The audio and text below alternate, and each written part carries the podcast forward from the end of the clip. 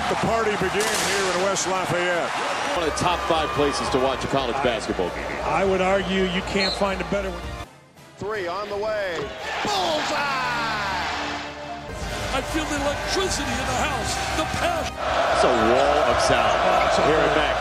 Dennis Boyd with They go with wall of vacuum. Planted for three. This is the Boiler Ball Podcast.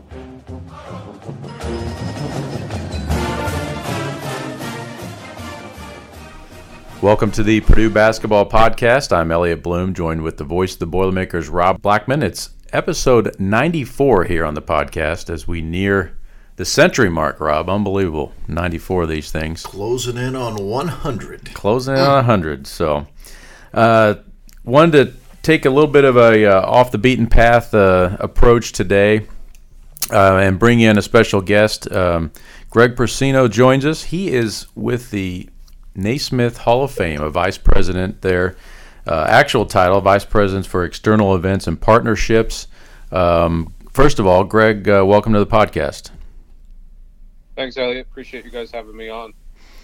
Uh, you and I've worked uh, with each other for a number of years now, and um, I want to explain to our listeners. Uh, Greg uh, is responsible for a lot of the events that the Hall of Fame puts on um, in the form of uh, the tournament that we've played in twice um, at the Mohegan Sun, and also a lot of one-off uh, individual games. Um, and I thought the reason that uh, we wanted to get you on this time of year is we just completed our game up in Toronto, and you were the uh, the organization and, and the guy behind getting that done. So we'll get into that uh, a lot, but. Um, talk about your day-to-day role um, in what you do at the Hall of Fame.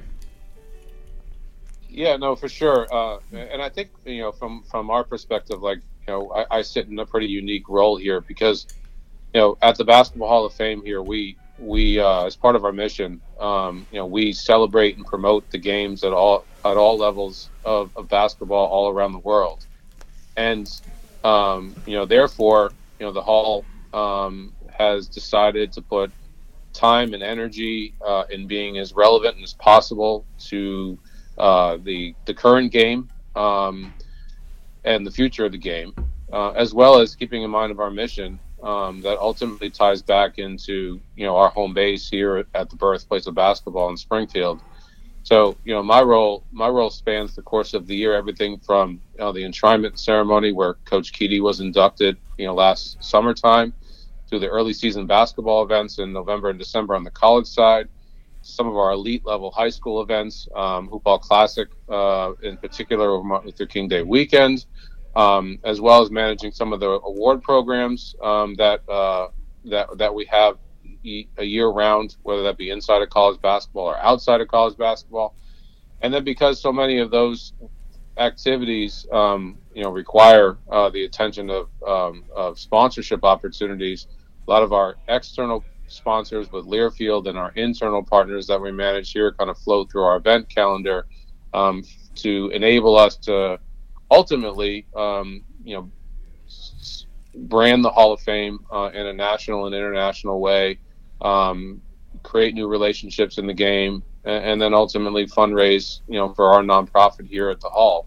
Um, and that and that's at a macro level. And as Elliot knows, as we get into the the details and the weeds of, of college basketball and college basketball scheduling and events, you know, there's a lot that goes into um, underneath that to ensure that we have uh, that we're well respected and we treat everyone to the best of our, our ability and put on the best events possible. How many years have you been with the Hall of Fame now? Uh, 2007. Okay. Um, is when, when I started here. Um, so that was, it's been 15, 16 years and the Hall is an institution um, has come a long way in in, uh, in in in the last decade or so to, to hopefully earn the respect of the entire basketball community. Do you uh, do you have a basketball background, Greg? Are you for you raised? Did you play uh, high school basketball, those kind of things, or how ultimately did you end up in the game of basketball? Well, so I mean, I, I, I would say I was a I did I did play high school basketball. I was a I was a bad player at the end of the bench of a bad team. so um, that was clearly not where I was going to create my future. Um, but what I did do um, is that uh, I actually went to Springfield College, which is the Division three school here uh, in Springfield, where Naismith actually invented the game, uh, and that led that opened the door here at the Hall of Fame.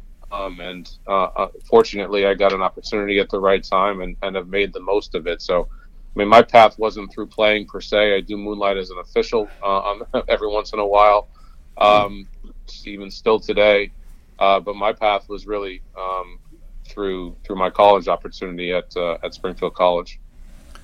That's really cool. That uh, and and and I got to think that you know we've been there a couple times to the event um, in at the Mo- at the Mohegan Sun, and every time or both times we've been able to take the team to the Hall of Fame. We've done a dinner there the night before the tournament uh, kind of kicked off, and it was it was really really great. Um, is the is the Hall of Fame in Springfield? I mean, is that is there as much pride in it um, in that community as one would think from the outside?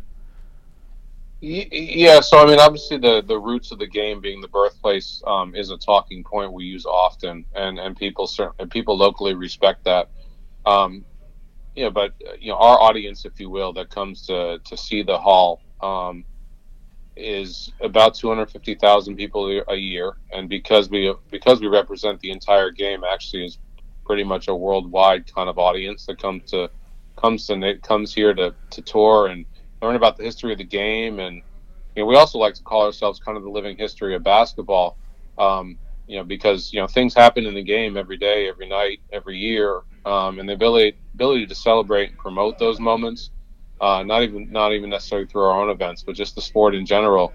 Um, you know, that can be everything from you know Purdue winning the national championship in April uh, to you know LeBron and the Lakers winning an NBA championship, or you know Dwyane Wade and Gene Keady going into the Hall of Fame in August. Um, yeah. So I think there is there is a lot of pride um, from uh, from being the birthplace of basketball and keeping our roots here in Springfield um, and representing the entire game of basketball, you know, all around the world. And that that does separate us from you know, say Canton, Ohio, or Cooperstown on the baseball side, that they don't focus on the entire spectrum of the game. Um, we're unique in that we do.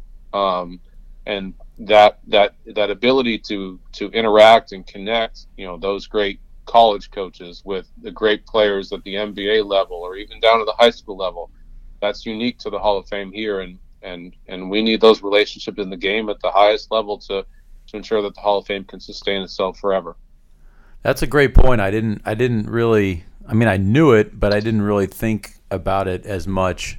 Um, that it is all levels and it is uh, and remembering back to when we toured, um, that was always a highlight for our guys. Is you go in there and you know our guys gravitate to the NBA stuff because that's you know they grow up and and now they're seeing some of these guys. They're seeing uh, like the Kobe display was one of the highlights for our guys. Like they couldn't they couldn't click enough pictures when we were uh, when we were touring that. Um, and and you guys have there's been a remodel done in the last I guess, few years, right, of the uh, facility there. Yeah, so we did a we did a twenty five million dollar capital campaign, um, actually through the pandemic. So that actually did. that was fun, huh? well, so the construction took place during the pandemic, which actually was permissible in that crazy time of all of our lives. Um, that actually, believe it or not, wound up being a positive. Yeah. Um, because we were able to complete the construction and and and e, funny you mentioned the, the the Kobe exhibit, and obviously, you know, if you had a crystal ball, I don't think anyone would have predicted that moment to happen, and and then all the things that spun off kind of Kobe's passing. But you know, we obviously get to see a lot in the game mm-hmm. um, mm-hmm. at all levels. Um, but I'll I'll tell you what, the night, I mean, Vanessa Bryant with you know their their kids came uh, to open the exhibit. Oh wow! the night before Kobe was inducted into the Hall of Fame, and you know, that moment of his daughter kind of hugging her dad in that space. Oh wow! That love and basketball film that almost was curated for that moment. Yeah. Oddly enough, uh, I mean that's that's that's something that, that at least for me that uh, I'll I'll remember that forever.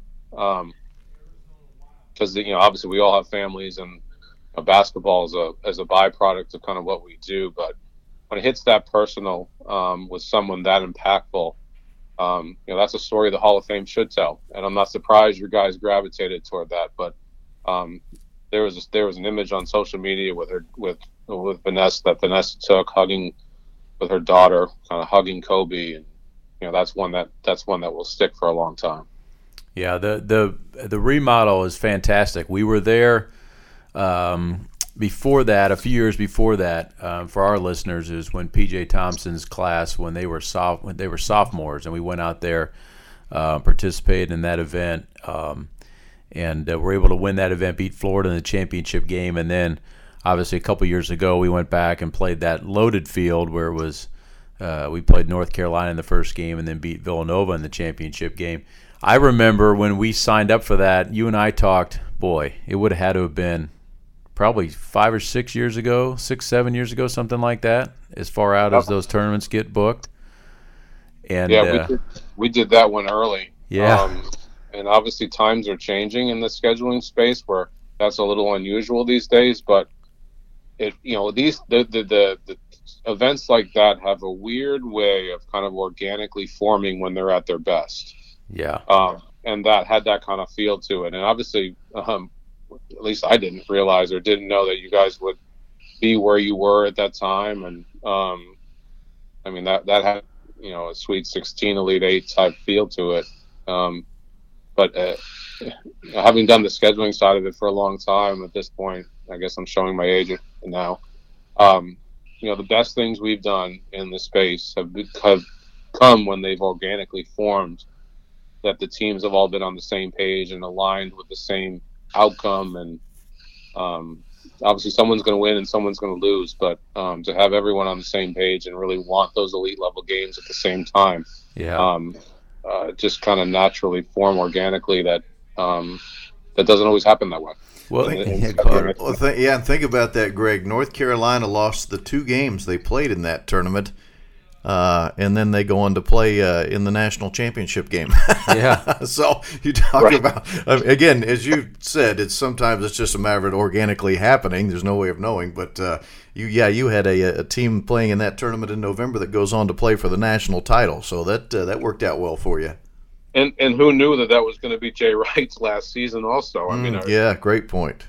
Uh, you know that that kind of that kind of and he he went to the they went to the final four that year too and Dan Gavitt who's on our board and was with us that weekend you know we saw him at the end of the road and you know, he made a comment was like man the team we saw in no, November there's no way I thought they'd be here on championship Monday I think that's probably the, universally true um, although the game they had with you guys was a great game that day I mean it's not like Yep. they were that Yes. that that was not an uncompetitive basketball game Right. It, that game, I remember when you called, we, we talked, and you said, well, here's the deal. We got Villanova, North Carolina, and Tennessee. And I was like, okay. And I said, well, all right, let me let me ask Coach, see what he thinks. And I'll never forget this. I told him, I told him the field, and he just goes, well, he said, uh, yeah, we can't be scared our whole life. Let's do it. And I was like, okay. So then that was that was probably at a time where um, we we were continuing to grow and evolve as a program, and we got to that point where it was like, all right, we're. I think coach probably felt a little more secure um, in you know and confident in his abilities and his program's abilities, probably more so is probably a more accurate way to put it. And so then it became a the start of really the start of our philosophy of, of scheduling as many good games as possible.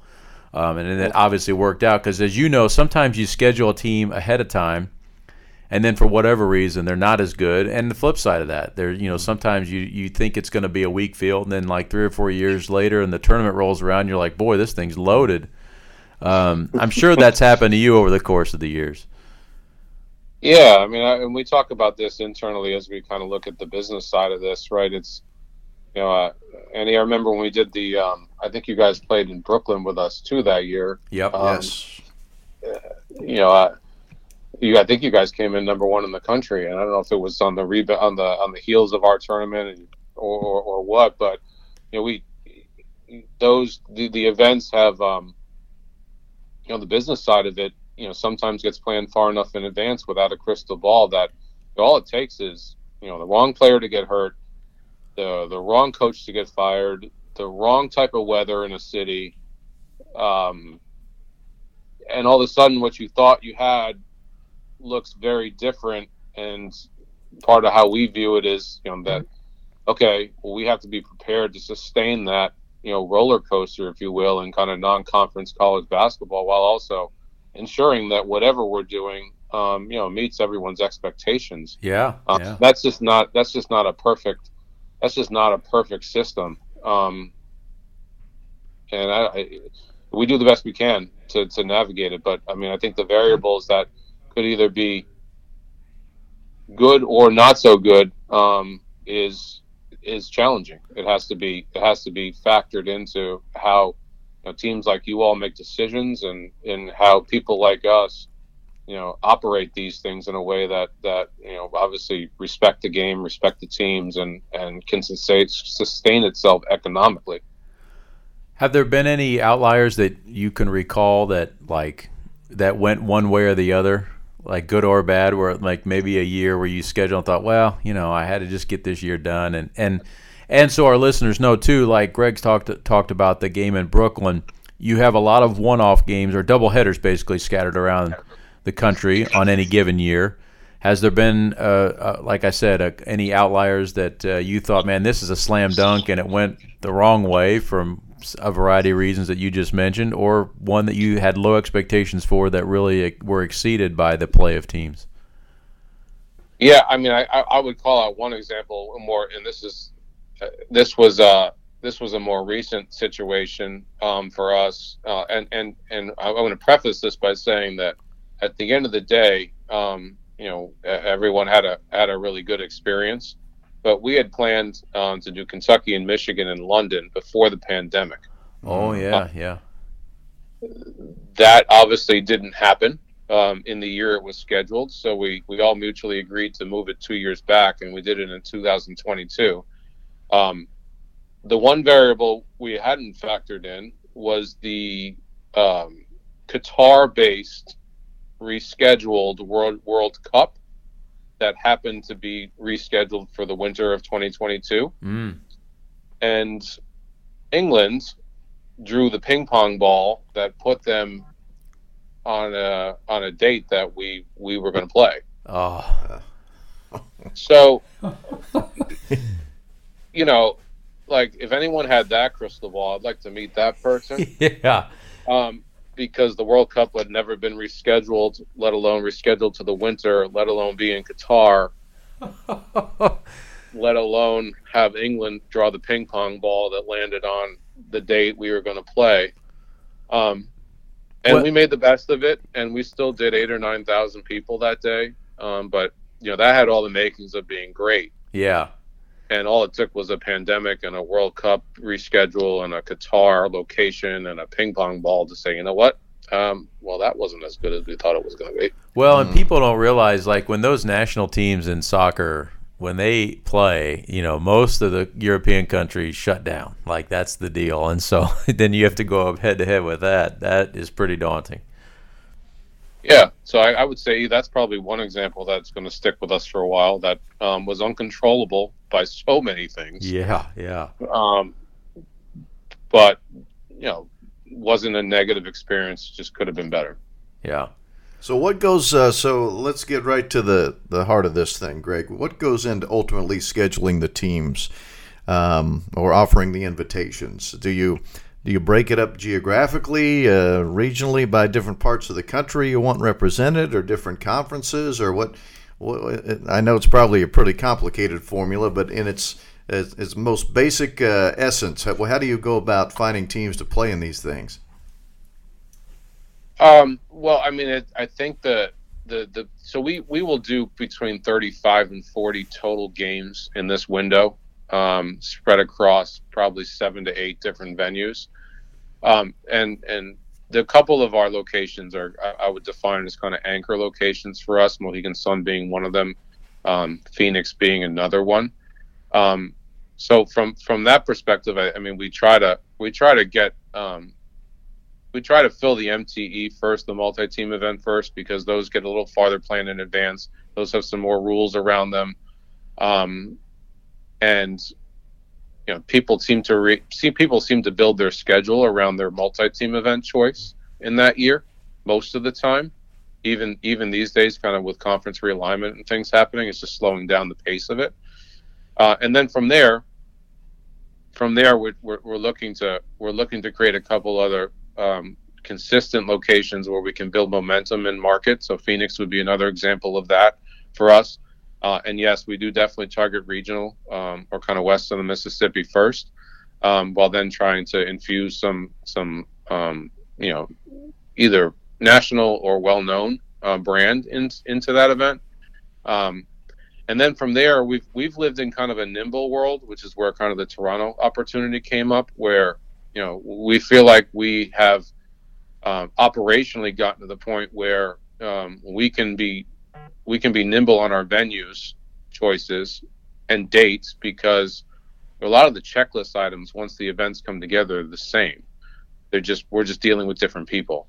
And in some cases you know given our relationship up at the nba level you know we're able to manage um, events you know with an nba team in an nba venue to help you know be efficient with the basketball side of it. Because that's one thing when you walk into an NBA venue and they do basketball all the time. You know just adjusting the three point line is easy um, yeah the, the, the, the, teams part of it is and as e, e knows like we their teams teams are a total mixed bag you know some people are prepared and organized and ready to and know what they want and typically you get that out of programs that have had some consistency or stability then you got teams, especially these days with the transfer portal in play, that that, that don't want to talk about it until May. Yeah, yeah. Um, uh, and then you've got some some programs that um, I would say you know aggressively shop themselves um, for you know opportunities, you know financial opportunities, and how we how we blend that together is is is really taking a the survey, if you will, about who's looking for what and where, because we know we're going to have a block of games in November and December, and you know how we how we navigate the feedback kind of lands us in into um, some options that we then focus on uh, and target and try to secure secure. So. Uh, I would say, I mean, scheduling is a year-round process. It's getting slower with decisions, um, unless you're dealing with a program that really knows what they want and what they need and aren't afraid.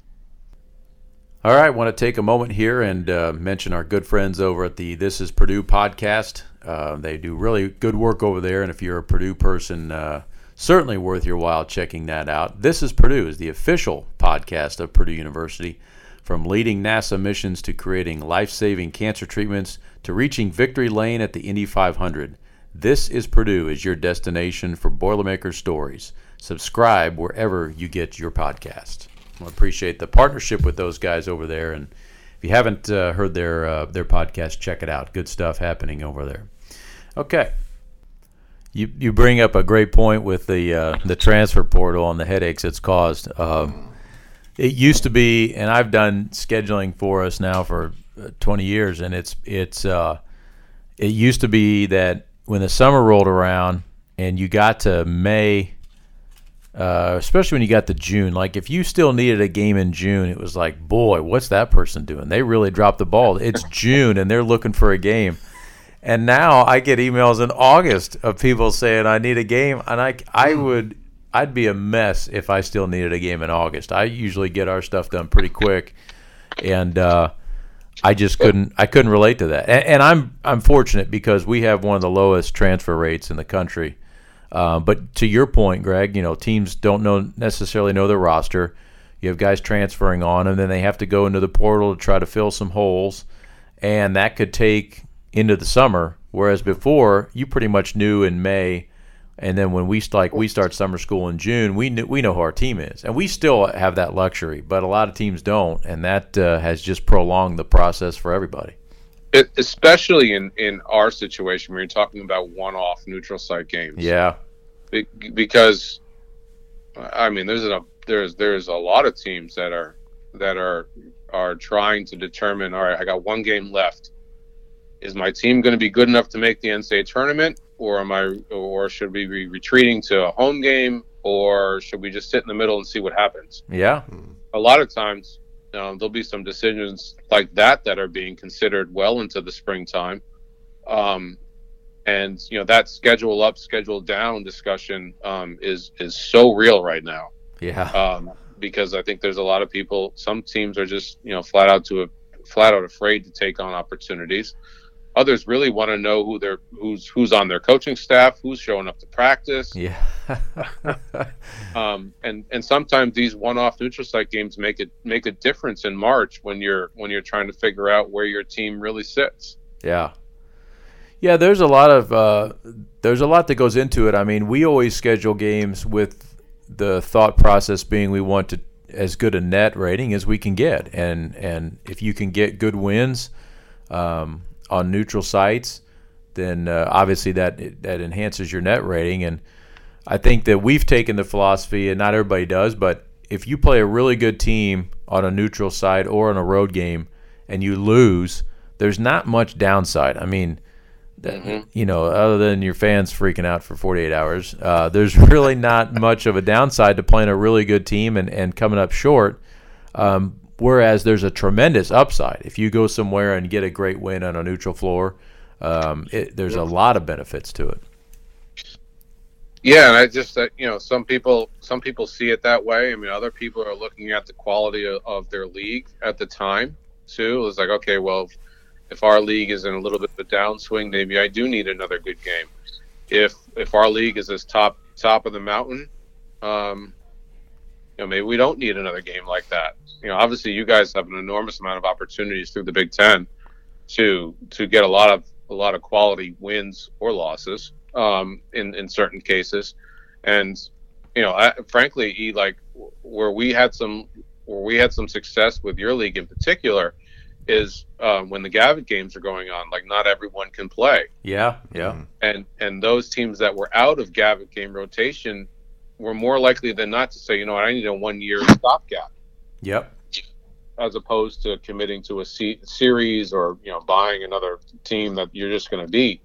Um, we had a lot of luck with Big Ten teams, and that, and, and I, I actually isn't that how the that's how our Brooklyn game came together that one year, I think. yeah. We had a gap in our uh, in our wooden in our uh, Gavitt stuff, and and uh, ended up playing exactly as you described. Um, and I, it'll be interesting now. Uh, well, there's a, a obviously a lot of change afoot. Um, the conference is adding teams. Uh, one major conference going away.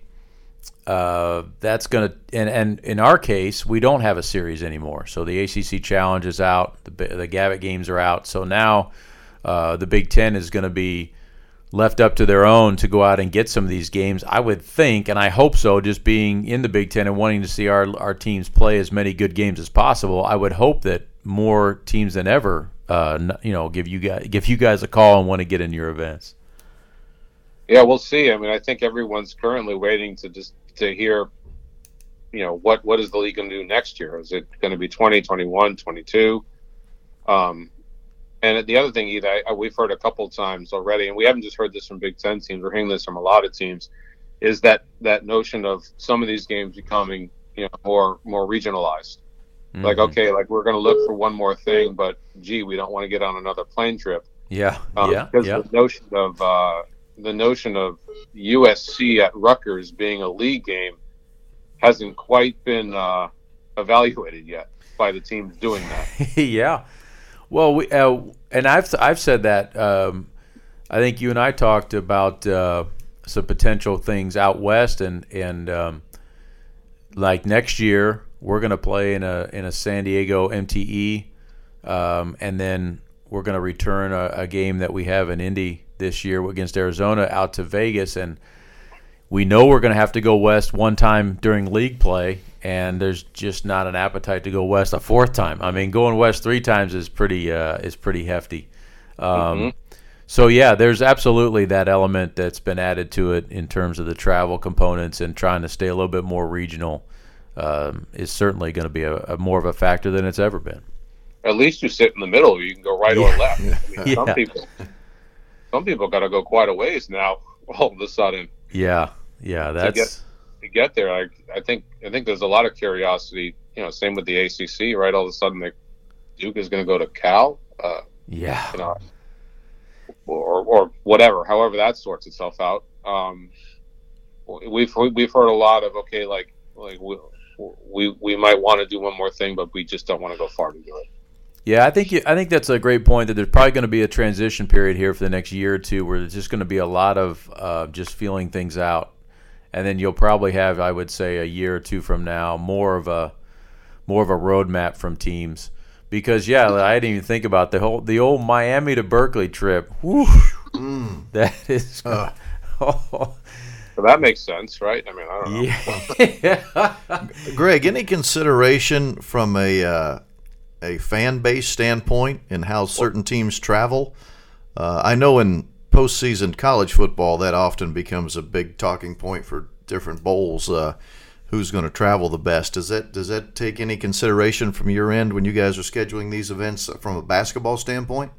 Well, no, I'm glad I'm glad you brought that up because that's actually one of the ripple effects of people staying regional, right? I mean, you know, take your Arizona game on Saturday. I mean, I, I bet every Purdue fan has their has an well, not every, but a lot of Purdue fans have the regional ability to get to Indianapolis. Yep. Not as many have that ability to go fill in the blank to uh, to another destination. Uh, obviously, the Big Ten, the Big Ten teams in particular, one always produce strong TV ratings uh, in these type of environments, uh, and two, um, just carry such large alumni bases, viewership numbers. I mean, we we have to look at it that way, and and I think we've been surprised a couple times where, where you know some significant basketball schools with smaller alumni bases aren't as impactful as as as as some of the maybe a lesser basketball school with a larger alumni base.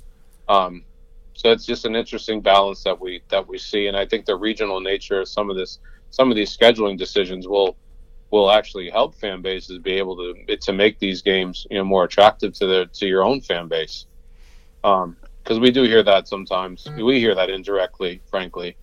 Um, well, you know, why is so and so going this far to play when we could play down the street or play in the next town over?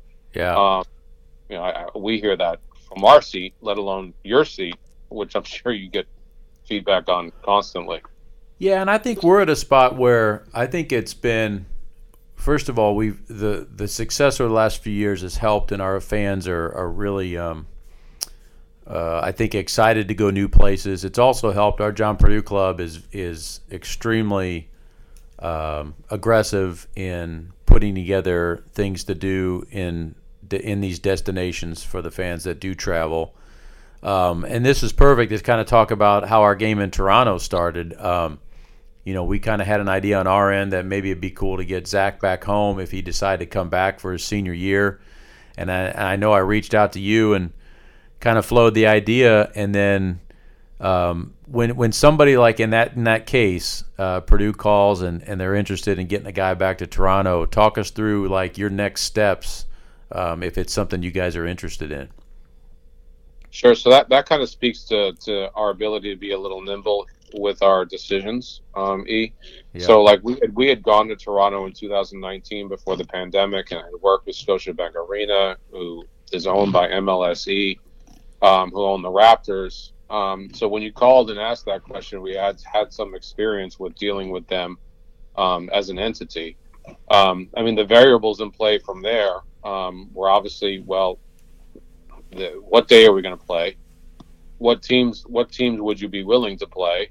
Um, the the concept that if we're going to do a game outside the U.S., you know, it, it, it's almost got to be a homecoming game for everybody, which Yeah. kind of the design originally. Um, but the the next set of dominoes that that were involved there was the when the date was established, the navigation of the the venue availability and the holds that were in place because of the in-season tournament the NBA was having. Yeah. And no one at the time knew what was going to be what there, but the venues all had protected holds on their arenas. Um, and then the, the the, the the draft decisions, right? I mean, we we had gotten to the point, as you know, that you know we we and talked to you in Alabama Yeah. said like like is we need to decide whether we're going anyway because Yep. otherwise Yep. Otherwise we were going to be staring at each other in June trying to make a decision on something that needed a little more runway than you know four months um, so uh, basically, you know, because of our experience in Toronto and knowing MLSE and the Raptors, um, we were able to, to to navigate the the operational issues. But the the dominoes to get us to last Saturday included the the date discussion, the team discussion, the venue availability, um, and ultimately the draft decisions Yeah. that were. Um, and fortunately, all that worked out favorably, I think, for everybody involved. Um, but I mean, we, we were we were taking some educated guesses to get us to last yeah. Saturday. I got tired of calling you with no updates, uh, to be honest, because I kept thinking like, well, we might have a little clarity on Zach's situation. Eh, we might have a little of this, like, and and inevitably, whenever I would call in the spring, I didn't have any updates. And uh, as Purdue fans know, Zach waited until the last part of that window. You know, that's the thing is the season's over now. Like we all know the window of when guys have to declare. So you have a roadmap of what it looks like. You're just hoping to get it done way ahead of that. And uh, Zach went down to the 11th hour and uh, kept us kind of, you know, in suspense a little bit. Um, and at one point, we just decided, you know what, we're going to pull the trigger. And, uh, and Alabama did as well.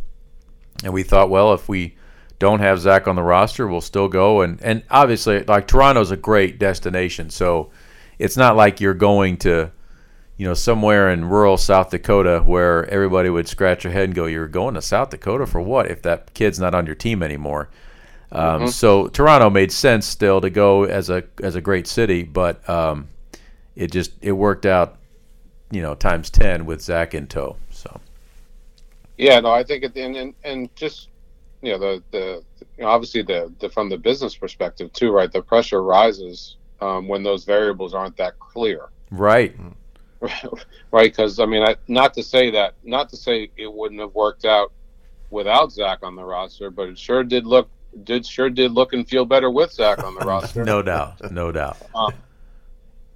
you know, uh, it, it those are those are not easy crystal balls, especially these days. And and we just we had to get to a point where guys like we either got to go or not go either way, like because otherwise, I mean that the ER process would have dragged on another.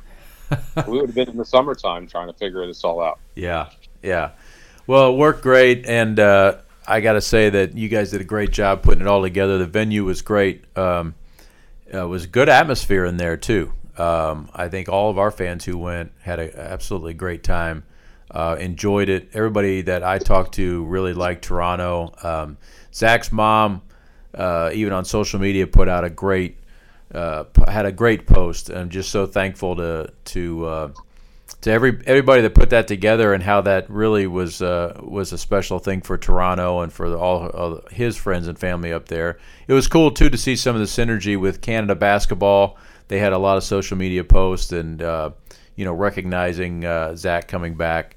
Um, and and Canada it continues to be um, an emerging um, basketball power.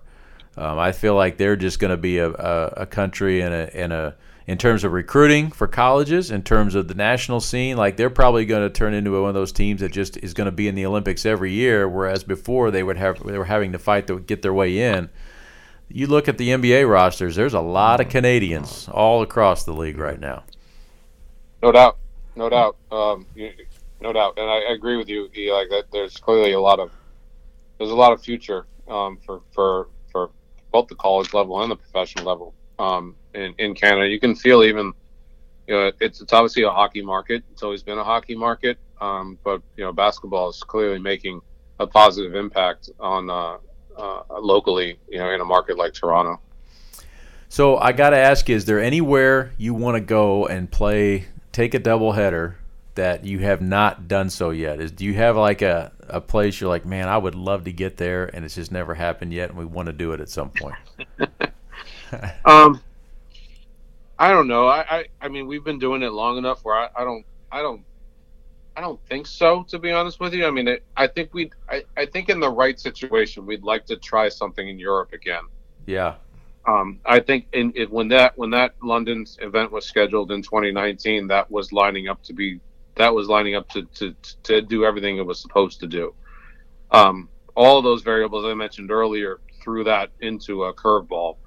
Um, you know, I, I, think we'd like to try Europe again. We've been approached by Paris to do something there, whether we go back to the O2 in London. But um, I think if we had to, I think from my perspective, like I'd, at some point with the right teams, um, I'd like to give Europe another shot because it, again, it wasn't a bad situation. It just could have been better with the other variables not involved. Yeah. Well. Uh, keep us in mind. That's yeah, so, that's it. I, I, I tell Greg this, and it is it is with all sincerity, and I tell this to a lot of different um, promoters around the country that have events and put and host games. Um, you know, we're we'll listen to anything. Um, we're interested in playing new things. I mean, Coach Painter's philosophy and our MTEs, he tries to we try to get places we've never been and um, try to get Purdue basketball into different parts of the country one of the cool things when we did go up to Toronto, I heard from a handful of families that lived in either New York or in Canada that were that had emailed me and said uh, that they were just excited to, to see us in person. They had never seen us play in person. The family was coming over. They were really excited to to finally see a team that they watch on TV all the time. And most of them are, are you know Purdue grads that are you know living around uh, different parts of the country. So it was really cool to get into a new uh, new area and get some uh, exposure to some fans that maybe don't get a chance to see us in person very often.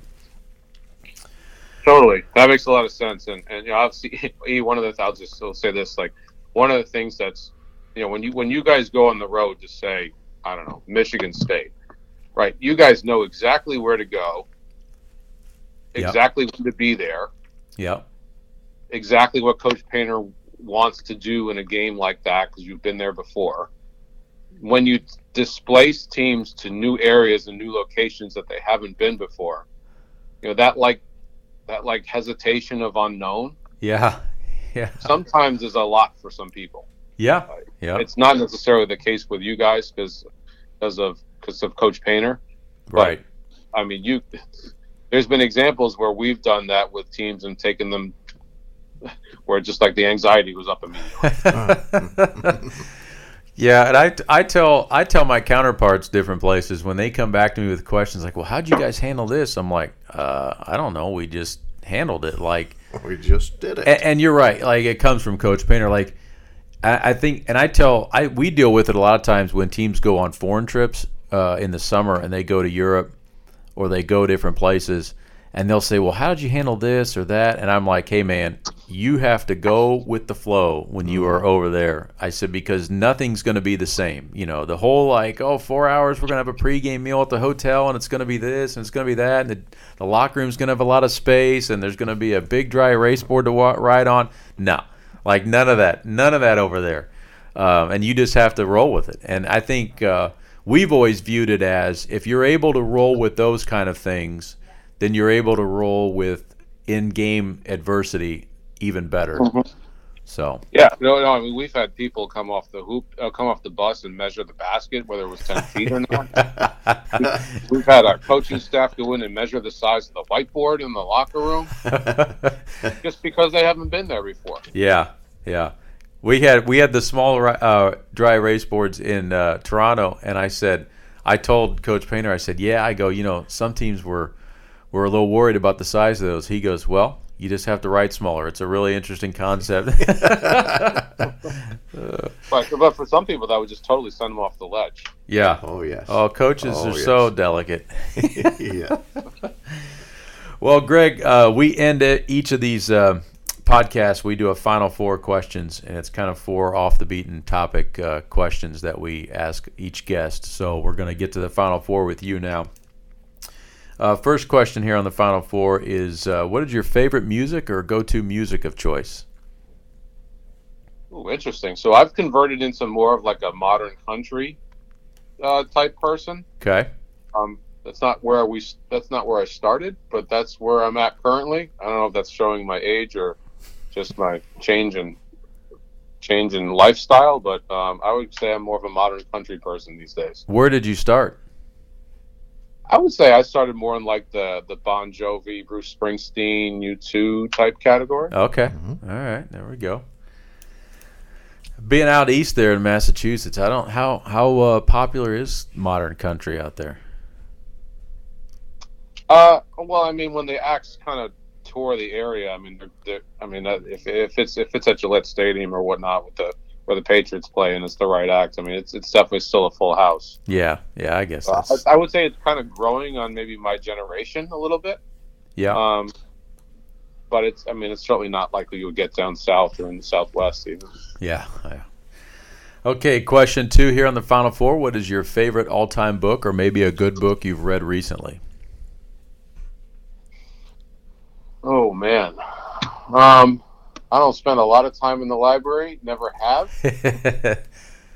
Um, I will. I can answer that from a movie perspective. I thought the new top, the the the, the, the sequel to Top Gun, was was excellent.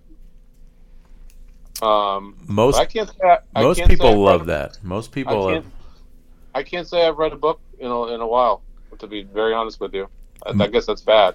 So the running joke with me and my wife is, I've never s- seen the original Top Gun start to finish, No way. and that's like You her. haven't? And that's like her favorite movie, and so it became Wow. a, a deal where she would say, "You haven't seen Top Gun," and I was like, "No," and I then she made it seem like such a you know, unusual phenomena that like. Then it then it became like okay well I'm not going to see it now because I got to keep that Right. which is so Out of stupid spite, I will not watch it. so stupid. But anyway, so yeah, but she uh, she was all in on the sequel. I mean, she went and saw it to the, in the theater, then took my son to see it, and just everybody that's seen Top Gun seems to really love the sequel. So That uh, that's amazing that you have not seen the original Top Gun. yeah, and I pay attention enough to know like I'll know like some things like the song they sing in the bar. You know the what is Great it? The Everly. Yeah, that and the you Jerry know, Lee Lewis, Great Balls yeah, of Fire. and, yeah. and that stuff. Like I know those scenes just because I've heard trivia questions or things like that. I know like there, there's a famous volleyball scene or oh, whatever. Oh, yes. You know. Oh yes. So some of that stuff I like know without having seen the movie, which is I just need to see it and just Yes. get over it. But I don't know. It's stubborn. It's the stubbornness in me. That, you know. Interesting. Well, well, look at that. We just dragged a fun fact out of you too. Yeah. Yeah, exactly. That's right. Exactly. That's right. Okay, question three here on the final four. If you could wave a wand and do any profession starting tomorrow, what would it be? um, you know, some some some days, some days, and I think we all feel this way. Like I leave the office and say, "Gee, it would be great to have that like nine to three job and kind of clock out at the end of the day." Yeah, yeah. Um, uh, so I, I I would probably lean a little bit more in uh in in that direction. Like I think being around kind of the game and you know people that have done really well in in, in the game at, at all levels, like some of their lives don't look that fun to me, um, even though they have everything at their disposal. I would I would say the answer to that question for me would be to simplify it and retreat a little bit. That's a great, great answer, and and that's one that I think that uh, there's a lot of people. I don't think a lot of people understand. Um, I know they know that like there's a lot of hours and you work hard and things like that, but really in this business, the inability to just be able to turn it off and unplug is so hard to do, and Mhm. that's why like like this time of year coming up is because we're taping this in the middle of December. I can't wait for those like four days around Christmas when we're off and like because everybody everybody's off, right? That's like one of the few times where like the phone doesn't ring or buzz, and everybody feels that way. And those are just glorious days. hmm I would agree. I mean, I, uh, we like I said, we like you guys. I mean, we've been fortunate to see so much in this game and be around so many people. I mean, there's there's sometimes there's there's there's just there's not a the the money part of it is just not as important. Yeah. No, great point. Great answer. All right, final question here on the final four. What is uh, a little known fact or something no one knows about you? Nobody knows about me. Hmm. And if you haven't seen Top Gun, sorry, I already I already stole that one Stole from. it. Um. Hmm. Nobody knows about me. I live a pretty boring life, to be very honest with you. People know or any My- uh, or any interesting facts or odd odd odd things that um, like quirks almost. yeah yeah could be that Um, I mean, my my wife jokes with me all the time. It's like, why do you have to do laundry every night? you do laundry every night Yeah, that's like my ru- that's like our home routine. oh well this is that's I was gonna outstanding Say, that's a very interesting one, that's actually. that's a great one so every night you're doing a load of laundry If I'm home, uh, every night the laundry goes down. It gets folded before I leave the house the next day. I don't know. People think that's insane, but um, yes, That is- yes, I do think that's that is- insane. that's outstanding that's an outstanding answer so Whoa. is this a is this is this an OCD thing is it just like this do you enjoy it I just, I just see the basket of laundry. It's like, well, that's got to be done. Like it, it kind Oh. of kind of extension of like it's like checking off an operations list at work. Oh yeah You know, the dishwasher's got to be empty. The laundry's got to be done. The, I can't- can can't totally house- relate Can't, can't leave the house without that stuff being done. I can totally relate. I'm that way in some other things. I'm not that way in laundry, um, but that I totally appreciate that that uh, sentiment. Absolutely, that is that is outstanding. How many people? There's always these like memes and stuff I see on on Instagram where it's like. Uh, oh, you know, did some laundry and then it sat in the basket for you know ten days until I decided to put it away. And like you're the exact opposite. Nope, that basket was empty this morning when I left the house. Dang. Wow, that is Is awesome. it is it just you and your wife in the house, Greg, or kids, or uh, I have a daughter. She's uh, she's six years old. She's in first grade, and we we have a cat. Um, Well, well, also, so I'm the only male in the house. Also, but but she can't. I wouldn't think generate that much dirty laundry in a day. So, but still, every Right. night you're. every night. Well, Wow. you know what's amazing is when sh- if she decides to play sports, there will be no more. Oh crap! I gotta wash the soccer jersey. Oh yeah. You know, for the two o'clock game, Yeah. I got to get up that morning and wash it. You know, it will be done and handled. and folded. and Ready to go. That's awesome. That's awesome. Well, hey, I want to uh, thank you for taking time to join us. This was great. Um, I know our listeners will enjoy it, um, and uh, we try to. Uh, we, we, we normally do a lot of former players and things like that, but it, it- from time to time we like to venture out in, into the world of uh, college basketball and, and educate our fans on some of the things that are going on out there. So this was great for you to, to take some time. So uh, thanks so much for joining us. Anytime, me. Good to talk again. Let us know when we can schedule our next game. Yeah, there we go. I'm sure that will be Right. happening sooner than later. So, I uh, want to thank our listeners for uh, for listening. Episode 94 here on the podcast. And until next time, be curious, be informed, and be well.